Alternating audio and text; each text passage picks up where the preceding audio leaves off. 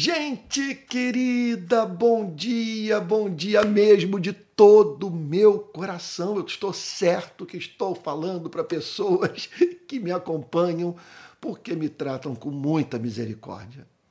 Sabe? Eu me sinto super honrado por ter é, a sua atenção. É isso. Por isso, bom dia mesmo para você. No Palavra Plena dessa manhã de segunda-feira, 11 de setembro de 2023, eu estou com a minha Bíblia aberta no livro do profeta Jeremias, capítulo 14, versos de 11 a 14, que dizem assim: O Senhor me disse ainda, Jeremias falando, não, não interceda por este povo para o bem dele. Impressionante. Jeremias havia chegado à conclusão, mediante revelação divina, que não havia mais espaço para ele interceder pela nação, suplicando a Deus misericórdia. Aquele povo havia praticado atos de gravíssima provocação à santidade divina. O tempo da oportunidade havia cessado. Essa é uma gravíssima advertência feita pelas Sagradas Escrituras. Ao homem que muitas vezes repreendido endurece a cerviz, será quebrantado de repente, sem que haja cura. Então, Deus vira-se para Jeremias e declara: a despeito dessa gente ter as suas mãos sujas de sangue, de fazer parte de uma sociedade injusta, que concentra riqueza, desigual, que pratica as mais diferentes violações de direito. Apesar de sua idolatria, do seu paganismo, essa gente é encontrada praticando aparentes, supostos atos de adoração. É gente profundamente religiosa. Quer dizer, algumas das pessoas mais perversas que eu encontro nesse planeta são encontradas envolvidas com atos de adoração. Olha só o que, que ele diz. Eles são capazes de jejuar. Quando jejuarem, não ouvirei o seu clamor. Eles clamam, eles jejuam. Impressionante. Apesar de estarem envolvidos com homicídio. Apesar de brincarem com os céus. De perseguirem o, o porta-voz da palavra de Deus de fecharem aliança com os falsos profetas. E aquela gente, a despeito disso tudo, jejuava, clamava: quando trouxerem holocaustos e ofertas de cereais, não me agradarei deles. Imagina toda aquela movimentação litúrgica. Gente trabalhando duro para comprar o favor divino. E Deus simplesmente a dizer: Eu abomino tudo que está em curso. Isso não me causa deleite, é uma afronta à minha santidade. Então Deus declara para o profeta: pelo contrário, eu os consumirei pela guerra, pela fome e pela, e pela peste.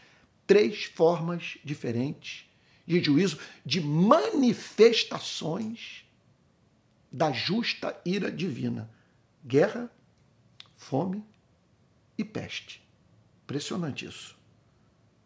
Então eu disse. Aí Jeremias vira-se para Deus e diz o seguinte: Senhor, alguma coisa errada está em curso. Porque o que o Senhor está me revelando, dizendo para mim, que está para acontecer, vai de encontro ao que a maioria dos pregadores está ensinando para a nação. Olha o que, que o profeta diz. Ah, Senhor Deus, eis que os profetas lhes dizem, dizem para a igreja, dizem para Israel, vocês não verão guerra nem passarão fome. Os profetas estão dizendo o exato oposto do que o Senhor está me revelando, porque eu lhes darei verdadeira paz neste lugar. Os profetas então estão dizendo que o culto deles é aceitável ao Senhor, que é, simplesmente trata-se de uma nação justa e que, portanto, é simplesmente força o Senhor a tratá-la como tal. Se eles são justos, só lhes cabe viver momentos de paz e de prosperidade. Os profetas estão dizendo isso.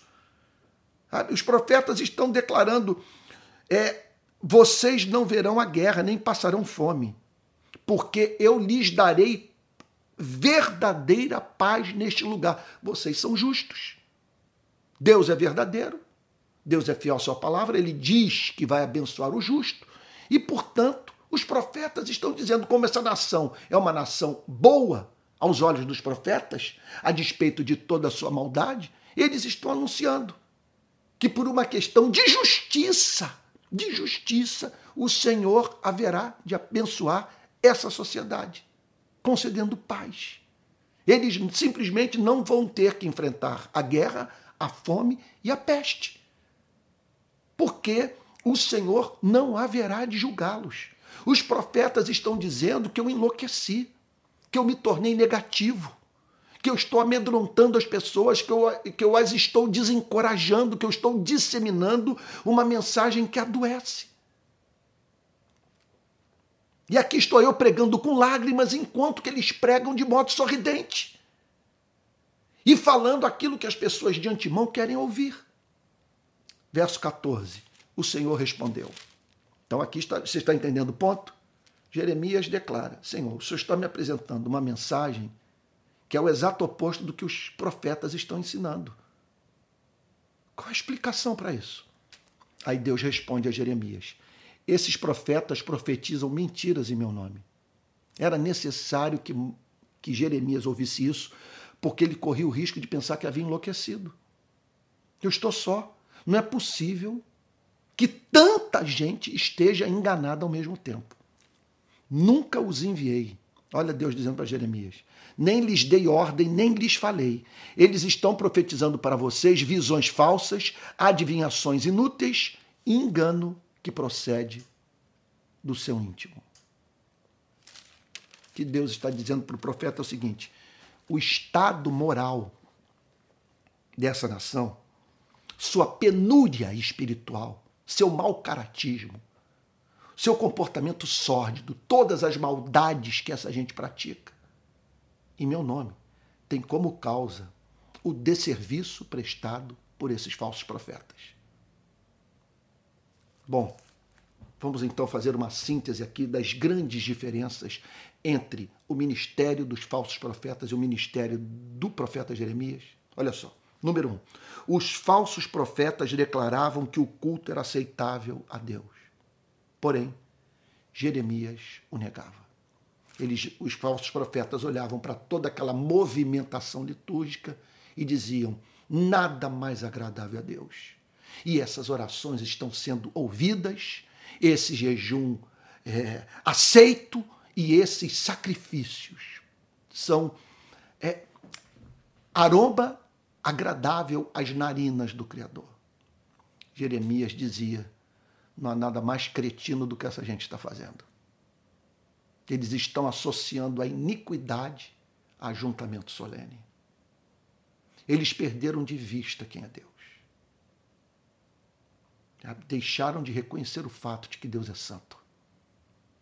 E que obedecer é mais importante que sacrificar.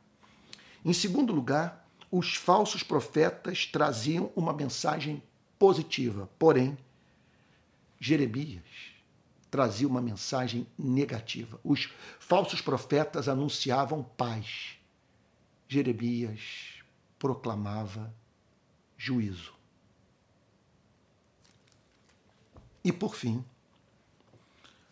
os falsos profetas eram a maioria. Jeremias permanecia só. Vamos lá. Lições históricas dessa passagem. Olha só, o que essa passagem quer nos. Por que, que eu chamo de lições históricas? Porque nós vemos esse, esse padrão, esse modelo, esse comportamento, essa cultura ser reproduzida ao longo dos séculos na história da igreja. Então vamos lá, vamos às três grandes lições nos ensinadas, que nos são ensinadas por essa passagem. Número um, jamais devemos ficar impressionados com os sinais de avivamento que, veja só, não nos dão o direito, não, eu não quero usar a palavra, não é direito, eles não nos garantem necessariamente que há uma obra do Espírito Santo em curso na vida da igreja. Eu estou sendo claro? Vou lá, vou tentar falar de uma outra forma. Existem os falsos sinais de avivamento. E Jeremias aqui os descreve. Você olha para aquela cena toda, as pessoas estão jejuando, estão clamando em alta voz, estão trazendo seus sacrifícios. Gente profundamente religiosa. Você olha para aquela cena, você olha para um estádio lotado, as mãos levantadas, sabe, aquele, aquele, aquele coro de, de, gente, gente, quer dizer, pessoas cantando em alta voz. Você olha para aquilo tudo e diz o seguinte: olha, olha essa banda, olha esses telões, sabe? Olha, olha, olha, olha essa coreografia toda. Você diz: o avivamento chegou. Há uma obra do Espírito Santo em curso nessa igreja. E o que essa passagem nos ensina é que nós não podemos ser crianças. E passando, portanto, a ter como sinal evidente da obra do Espírito Santo aquilo que nenhuma passagem das Sagradas Escrituras é, apresenta como garantia da presença viva de Deus no coração de, de, de, um, de uma igreja qualquer. Então, holocausto, sacrifício, quer dizer, toda aquela movimentação era vista pelo profeta Jeremias como não necessariamente manifestação da presença de Deus na vida de Israel. Que Jeremias está simplesmente o seguinte, deixa eu tentar ser mais claro ainda. O que o profeta está dizendo é o seguinte: que é possível é, iniquidade estar associada a, a culto. Sabe? A, a, a, meu Deus do céu, é possível uma igreja com as mãos sujas de sangue, a despeito de toda a sua maldade, idolatria, mau caratismo, é, está profundamente preocupada com a adoração no templo e ser encontrada dedicada a esses atos cerimoniais, a essa, essa liturgia que, que exuberante e que aparentemente revela uma igreja composta por gente convertida. Então, o que Deus está dizendo para Jeremias é o seguinte: não se iluda com isso. E essa é uma lição que nos é ensinada para história, pela história. Você encontrar então uma igreja lotada, sabe, uma hora de louvor com instrumentos de última geração utilizados. Você olha para aquele templo, aquela coisa magnífica, você diz: está em curso uma verdadeira obra do Espírito Santo nessa igreja. O que a Bíblia tem a dizer é que não necessariamente. Eu poderia ficar aqui o dia inteiro falando sobre isso, sabe, sobre os falsos sinais de avivamento. Em segundo lugar, uma outra lição que essa passagem nos ensina é que jamais devemos julgar que a verdade está sempre no ministério de pregadores sorridentes. Você está entendendo? Pregadores que, numa crise como essa que se abateu sobre o protestantismo brasileiro de 2018 para cá, simplesmente não deixaram de modo claro a sua posição. Eles foram vistos como neutros, como espirituais, como preocupados com a unidade da igreja, enquanto a credibilidade, a glória, a beleza do evangelho estava em jogo. Então o que Jeremias está dizendo é o seguinte: olhe para esses pregadores, sorridentes, dizendo que a paz, que o culto é agradável a Deus. E há uma tendência das pessoas, portanto, serem levadas por esses falsos profetas. Acreditarem em sua mensagem. Uma, mens uma desgraça está para acontecer. A nação será julgada. E esses homens estão tornando o estado dessa sociedade pior, uma vez que eles endossam a sua prática pecaminosa. Você está entendendo? O ponto, Jeremias trazia uma mensagem, insisto nisso, profundamente negativa. Em contraposição à mensagem simpática comunicada por profetas sorridentes. E em último lugar, outra lição que essa passagem nos ensina: jamais devemos nos submeter à pressão da maioria. Você está entendendo o ponto? Era a, coisa, a tentação do, do profeta Jeremias consistia é, em, é, em ele chegar à conclusão que havia enlouquecido. Porque era muita gente falando o exato oposto do que ele se sentia movido a pregar. Foi o que aconteceu no Brasil. Muita, eu recebi mensagens do país inteiro dizendo: você me perdoe afirmar, declarar o que eu vou, o que eu vou falar agora. Quando eu comecei a me posicionar contra as alianças feitas pela igreja, as alianças político-partidárias, quando eu vi essa igreja botando Cristo no palanque de candidato, sabe, endossando práticas abomináveis, levadas a cabo por defensores de um ideário que corresponde ao exato oposto dos valores morais da fé cristã.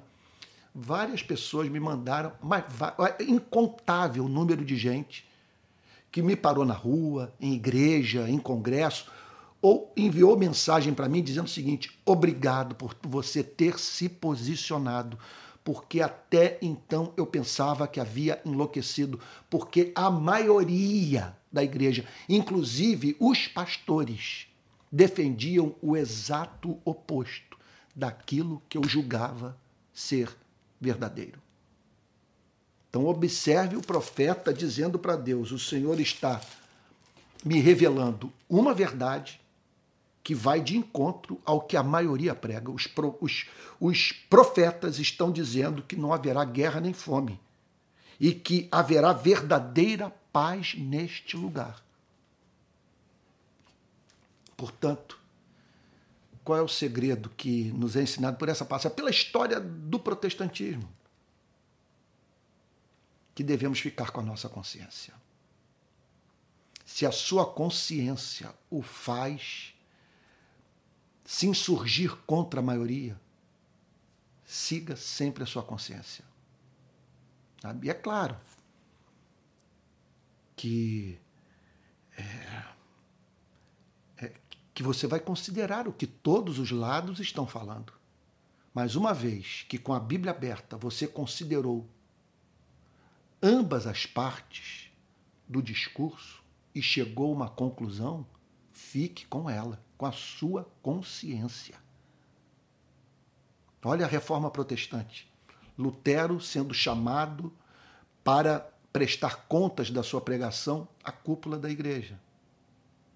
Ele toma a palavra e diz: Se vocês não me convencerem, dieta de Worms, se vocês não me, não me convencerem pela razão e pelas escrituras que eu estou errado, eu não me retratarei. Ir contra a consciência não é correto nem seguro. A minha consciência está cativa da palavra de Deus. Eu não me retratarei que Deus me ajude. Esse princípio nos é ensinado por essa passagem do livro do profeta Jeremias. Olha, permita-me permita-me é, fazer. Perdoa, o meu outro celular começou aqui a falar sozinho do nada. sem que eu tenha. É, é o tal do, do, do, do, desse sistema que você usa a voz. Eu não sei como acabar com isso. Meu Deus do céu, que provação. Eu falo, às vezes acontece com meu, o com meu, meu é, oh meu Deus, o meu relógio e com o celular. Estou eu falando aqui, ele começou a falar sozinho. Mil perdões. Cheguei a levar um susto. Sabe? Vamos lá, vamos pensar no Brasil. Pegar tudo que nós vimos nessa manhã no livro do profeta Jeremias e pensar no Brasil. Olha só. Há falsos sinais de avivamento na nossa terra. Não fique impressionado com o tamanho de igreja, com sofisticação litúrgica, com coreografia. No, dos templos. Milhares de mãos levantadas, cantando em alta voz, não é sinal por excelência de que o Espírito Santo está atuando na vida da igreja. Pode ser que sim, mas não necessariamente. Então, segundo lugar, é há no nosso país pregadores sorridentes que não querem de modo algum perder seguidores nas redes sociais, não serem convidados para falar em congresso, sabe? Quer dizer, perderem renda por pregarem aquilo que fará com que grande parte da igreja pare de ouvi-los. Então preste atenção nisso, que há muita grana envolvida nesse, no comportamento de não poucos pregadores. Eles não vão trazer uma mensagem negativa quando eles olham para dois terços da igreja e chegam à conclusão que ele não pode se insurgir contra o mercado, sabe? Contra os seus consumidores, que ele tem que agradar a sua clientela. Afinal de contas, a última coisa que ele deseja é passar por uma provação no seu ministério que o leve a perder renda e o remeta para dirigir Uber. Ele não quer isso. Salário é mordaça no ministério de não poucos pregadores no nosso país. Eles não falam o que deve ser dito porque o seu interesse financeiro até mesmo os impede de enxergar a verdade nas Sagradas Escrituras. Segundo lugar, e terceiro e último lugar, não se submeta à pressão da maioria. Nos últimos anos, a maioria enlouqueceu, inclusive pregadores de renome. Se, olha, uma coisa que me fez já não perder noite de sono de 2018 para cá foi o fato de ter comigo uma boa consciência. A certeza de que é, na companhia de outros irmãos, sair em defesa da glória do Evangelho. Porque acima, até mesmo da causa da República, da democracia, da justiça, do direito, e tudo isso é fato, estava envolvido, está envolvido, mas nada mais importante a igreja podia fazer do que defender o Evangelho, porque veja só, outras instituições podem sair em defesa dos valores que eu acabei de mencionar, que eu acabei de mencionar. Mas o Evangelho está sob a custódia da igreja. Ela tem a obrigação de proclamar o seu conteúdo e preservar a sua pureza.